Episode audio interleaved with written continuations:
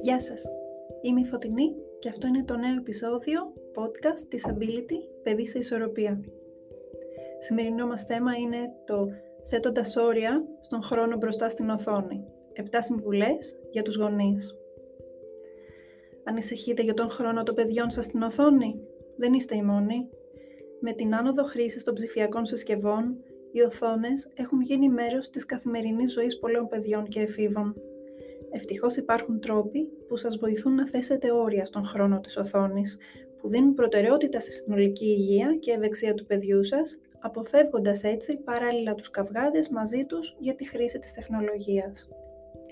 Ακολουθούν λοιπόν 7 συμβουλές για την εξισορρόπηση του χρόνου της οθόνης στην οικογένειά σας και τη διασφάλιση ότι όλοι παραμένουν υγιείς και ευτυχισμένοι.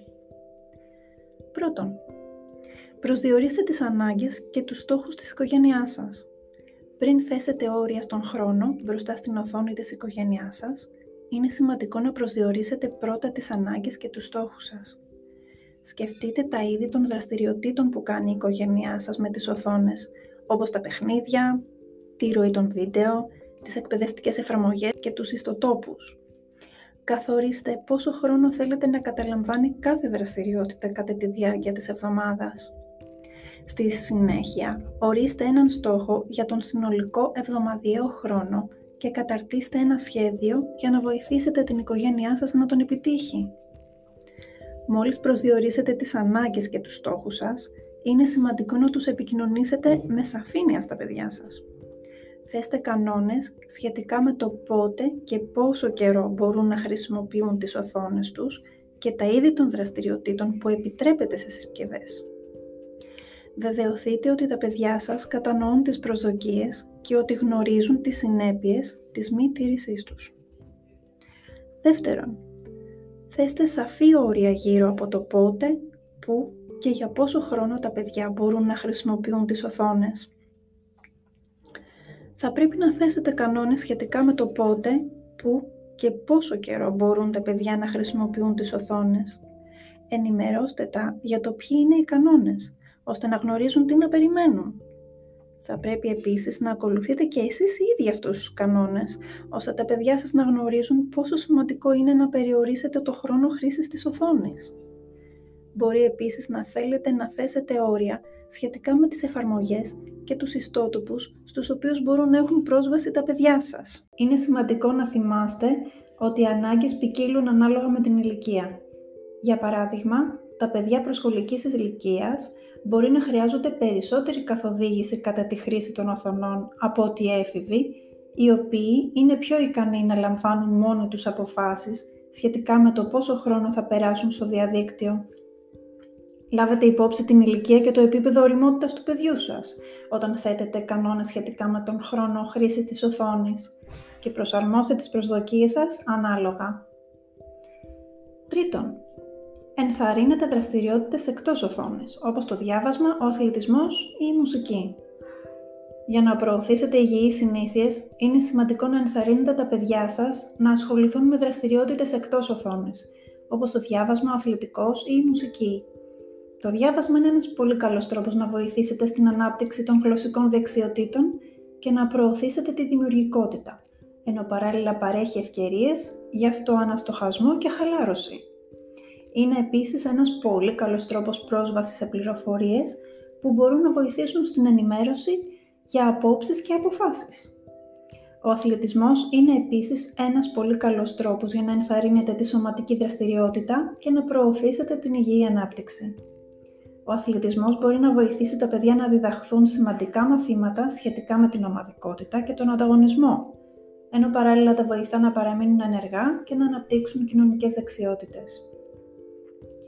Η μουσική είναι ένας άλλος πολύ καλός τρόπος για την προώθηση της δημιουργικότητας και την αξιοποίηση της επιπλέον ενέργειας που συχνά έχουν τα παιδιά. Ο τακτικός έλεγχος των παιδιών σας μπορεί να σας βοηθήσει να παρακολουθείτε τη χρήση του χρόνου που αφιερώνουν στην οθόνη και να βεβαιώνεστε ότι εξακολουθούν να ακολουθούν τους κανόνες. Κάντε τους ερωτήσεις σχετικά με το πόσο χρόνο περνούν, σε τι είδους δραστηριότητες εμπλέκονται και πώς αυτό επηρεάζει τις εξωσχολικές δραστηριότητες τους με τους φίλους τους και τις άλλες τους υποχρεώσεις. Τέταρτον, καθιερώστε ένα λογικό σύστημα επιβράβευσης. η καθιέρωση ενός λογικού συστήματος ανταμοιβής για τον περιορισμό του χρόνου των παιδιών σας στην οθόνη αποτελεί σημαντικό μέρος της βοήθειας για την ανάπτυξη υγιεινών συνηθιών. Οι ανταμοιβές θα πρέπει να βασίζονται στην επίτευξη στόχων, όπως η ολοκλήρωση της εργασίας στο σπίτι ή η ανάγνωση βιβλίων, που είναι ρεαλιστική και εφικτή.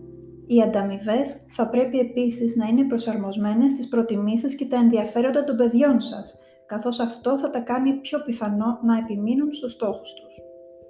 Οι ανταμοιβές μπορούν να έχουν πολλές μορφές. Μπορούν να κυμαίνονται από κάτι απλό, όπως μια λιχουδιά, όπως παγωτό μετά το δείπνο, μέχρι πιο περίπλοκες, όπως μια βόλτα στο κινηματογράφο, μια ξεχωριστή οικογενειακή εκδρομή. Είναι σημαντικό να διατηρείτε τις ανταμοιβές περιστασιακές και ουσιαστικές, ώστε να μην χάνουν τη δύναμή τους με την πάροδο του χρόνου. Για παράδειγμα, θα μπορούσατε να επιβραβεύσετε το παιδί σας κάθε μήνα αν πετύχει τους στόχους του ή κάθε δεύτερο μήνα αν δείχνει συνεπή προσπάθεια. Είναι επίσης χρήσιμο να προσφέρετε κίνητρα για πιο μακροπρόθεσμους στόχους, όπως η ολοκλήρωση μιας σειράς βιβλίων ή αποταμίευση για κάτι ξεχωριστό σε διάστημα αρκετών μηνών. Αυτό θα τους βοηθήσει να διατηρήσουν το κίνητρο και θα τους υπενθυμίσει ότι η σκληρή δουλειά τους αποδίδει μακροπρόθεσμα. Πέμπτον, περιορίστε τους τύπους περιεχομένου που επιτρέπεται να προβάλλονται στις οθόνες. Μία από τις πιο σημαντικές προσεγγίσεις για τη διαχείριση και τον περιορισμό του χρόνου που αφιερώνουν τα παιδιά στην οθόνη είναι και ο περιορισμός των τύπων περιεχομένου που επιτρέπονται. Αυτό σημαίνει ότι πρέπει να τεθούν σαφείς κανόνες σχετικά με το ποιους ιστότοπους, ποιες εφαρμογές και τηλεοπτικά προγράμματα και ταινίες μπορούν να έχουν πρόσβαση. Οι γονείς θα πρέπει επίσης να έχουν επίγνωση της διαδικτυακής δραστηριότητας των παιδιών τους και να λαμβάνουν μέτρα για να διασφαλίζουν ότι δεν εκτίθενται σε ακατάλληλο ή επικίνδυνο περιεχόμενο. Ένας τρόπος για τον περιορισμό των τύπων περιεχομένου στο οποίο έχουν πρόσβαση τα παιδιά είναι η χρήση λογισμικού γονικού ελέγχου όπως το NetNanny και το QStudio τα οποία επιτρέπουν στους γονείς να παρακολουθούν τις διαδικτυακές δραστηριότητες και να αποκλείουν ορισμένους ιστότοπους, εφαρμογές και βίντεο. Λύσεις φιλτραρίσματος περιεχομένου, όπως το Microsoft Family Safety ή το Circle with Disney, μπορούν επίσης να χρησιμοποιηθούν για τη διαχείριση του είδους του περιεχομένου που μπορούν να βλέπουν τα παιδιά στο διαδίκτυο. Η εν λόγω τεχνολογία επιτρέπει στους γονείς να θέτουν όρια, ηλικιακούς περιορισμούς και φίλτρα λέξεων κλειδιών, ώστε να γνωρίζουν ανα πάσα στιγμή τι βλέπει το παιδί τους. Είναι επίσης σημαντικό οι γονείς να συζητούν με τα παιδιά τους τους κανόνες σχετικά με τη χρήση των μέσων ενημέρωσης, ώστε να κατανοούν γιατί έχουν τεθεί αυτές οι κατευθυντήριες γραμμές. Οι ανοιχτές συζητήσεις μπορούν να βοηθήσουν τα παιδιά να καταλάβουν γιατί είναι σημαντικό να μην βλέπουν ορισμένους τύπους περιεχομένου σε νεαρή ηλικία, καθώς και πώς η πρόσβαση σε κατάλληλο υλικό μπορεί να οδηγήσει σε συνέπειες για αυτά στη συνέχεια.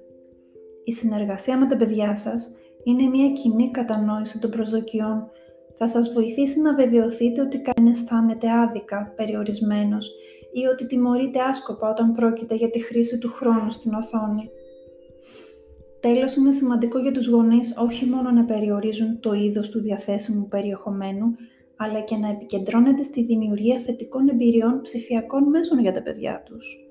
Αντί να αποκλείουν απλώς ορισμένους τύπους περιεχομένου, οι γονείς θα πρέπει να εξετάσουν τρόπους με τους οποίους μπορούν να ενθαρρύνουν μεγαλύτερη εμπλοκή με εκπαιδευτικό υλικό, όπως διαδραστικά ηλεκτρονικά βιβλία ή εκπαιδευτικά παιχνίδια που διδάσκουν βασικές δεξιότητες, ενώ παράλληλα είναι διασκεδαστικά και ψυχολογικά για τα παιδιά. Με τη δημιουργία μιας ισορροπίας μεταξύ εκπαιδευτικών και ψυχαγωγικών δραστηριοτήτων, οι γονείς μπορούν να διασφαλίσουν ότι ο χρόνος των παιδιών τους στην οθόνη όχι μόνο διαχειρίζεται αποτελεσματικά, αλλά και τους παρέχει ουσιαστικές ευκαιρίες μάθησης. Έκτον, δημιουργήστε μια καθορισμένη ζώνη χωρίς τεχνολογία στο σπίτι. Για παράδειγμα, το τραπέζι του δείπνου η δημιουργία μιας καθορισμένης ζώνης χωρίς τεχνολογία στο σπίτι είναι ένας εξαιρετικός τρόπος για να βοηθήσετε στη διαχείριση και τον περιορισμό της χρήσης του χρόνου επί της οθόνης από τα παιδιά. Με τη δημιουργία μιας περιοχής όπου δεν επιτρέπεται η χρήση της τεχνολογίας, οι γονείς μπορούν να διασφαλίσουν ότι τα παιδιά τους περνούν περισσότερο χρόνο ασχολούμενα με τα μέλη της οικογένειας και με άλλες δραστηριότητες που είναι ευεργετικές για τη σωματική και ψυχική τους ευεξία. Μέρη όπως το τραπέζι του δείπνου είναι ιδιαίτερα ιδανικές για το σκοπό αυτό, καθώς επιτρέπουν στις οικογένειες να συνδέονται χωρίς να αποσπούν την προσοχή τους τα τηλέφωνα ή το τάμπλετ. Κατά τη δημιουργία μιας ζώνης χωρίς τεχνολογία, οι γονείς πρέπει να θέτουν βασικούς κανόνες και να τους εξηγούν με σαφήνεια στα παιδιά τους.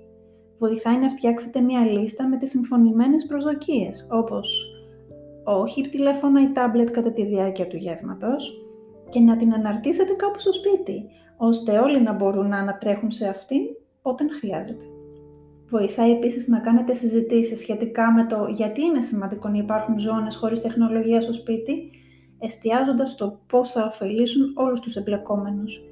Παραδείγματος χάρη, περισσότερες συζητήσεις μεταξύ των μελών της οικογένειας και καλύτερη ποιότητα ύπνου. Επιπλέον οι γονείς θα πρέπει να έχουν κατά νου πως η συμπεριφορά τους μπορεί να επηρεάσει τη στάση του παιδιού τους απέναντι στις ζώνες χωρίς τεχνολογία στο σπίτι. Εάν οι ενήλικες ελέγχουν συνεχώς το τηλέφωνά τους κατά τη διάρκεια των γευμάτων ή χρησιμοποιούν τάμπλετ κάθε βράδυ πριν τον ύπνο, τότε τα παιδιά πιθανότατα θα κάνουν το ίδιο πράγμα. Γεγονός που εξ αρχής ακυρώνει τον σκοπό της ύπαρξης ζωνών χωρίς τεχνολογία. Ως εκ τούτου οι ενήλικες πρέπει να δίνουν το παράδειγμα και να διαμορφώνουν υγιείς συνήθειες για τα ψηφιακά μέσα, ώστε να τους σέβονται τα παιδιά, ενώ παράλληλα να τα ενθαρρύνουν προς πιο υγιεινές πρακτικές γύρω από τη χρήση της οθόνης. 7. Μιλήστε στα παιδιά σας για την υπεύθυνη χρήση της τεχνολογίας και τις πρακτικές διαδικτυακής ασφάλειας.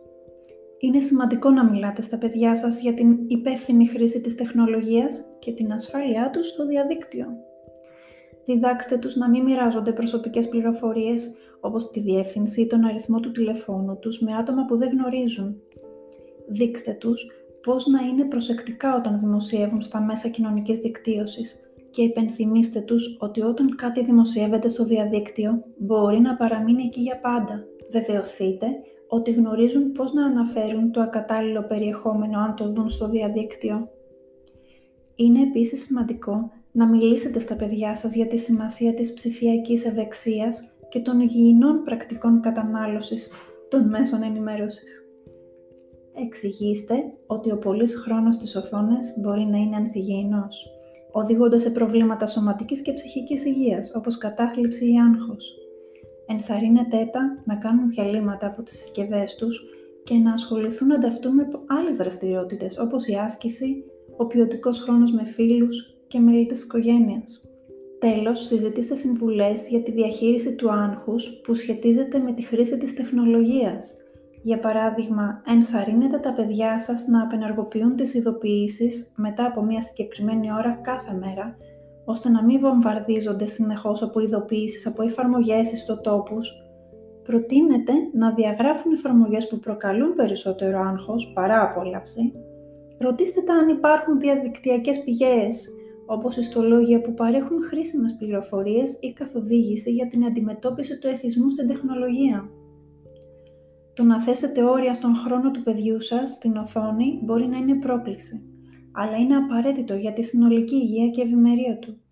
Για να διευκολυνθεί αυτή η διαδικασία, οι γονείς θα πρέπει να δημιουργήσουν ζώνες χωρίς τεχνολογία στο σπίτι, για να ενθαρρύνουν την οικογενειακή σύνδεση χωρίς την απόσπαση της προσοχής από τις συσκευές. Θα πρέπει επίσης να θέσουν βασικούς κανόνες σχετικά με το πότε και πόσο καιρό τα παιδιά μπορούν να χρησιμοποιούν τις οθόνες, καθώς και να παρέχουν κίνητρα για την τήρηση αυτών των κατευθυντήριων γραμμών. Το πιο σημαντικό όμως είναι ότι οι ενήλικες πρέπει να δίνουν το παράδειγμα και να συζητούν με τα παιδιά τους για την υπεύθυνη χρήση της τεχνολογίας και τις πρακτικές ασφάλειας στο διαδίκτυο. Λαμβάνοντας αυτά τα βήματα από κοινού ως οικογενειακή μονάδα, θα διασφαλίσετε ότι τα παιδιά σας καταναλώνουν τα ψηφιακά μέσα με υπευθυνότητα και παράλληλα διασκεδάζουν. Σας ευχαριστούμε πολύ. Είμαι η Φωτεινή για την Ability.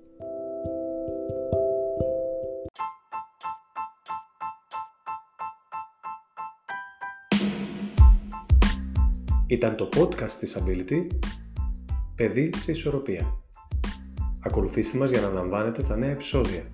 Και μην ξεχνάτε, μπορείτε να μας στέλνετε τις ερωτήσεις σας με φωνητικό μήνυμα μέσα από την πλατφόρμα ακρόασης.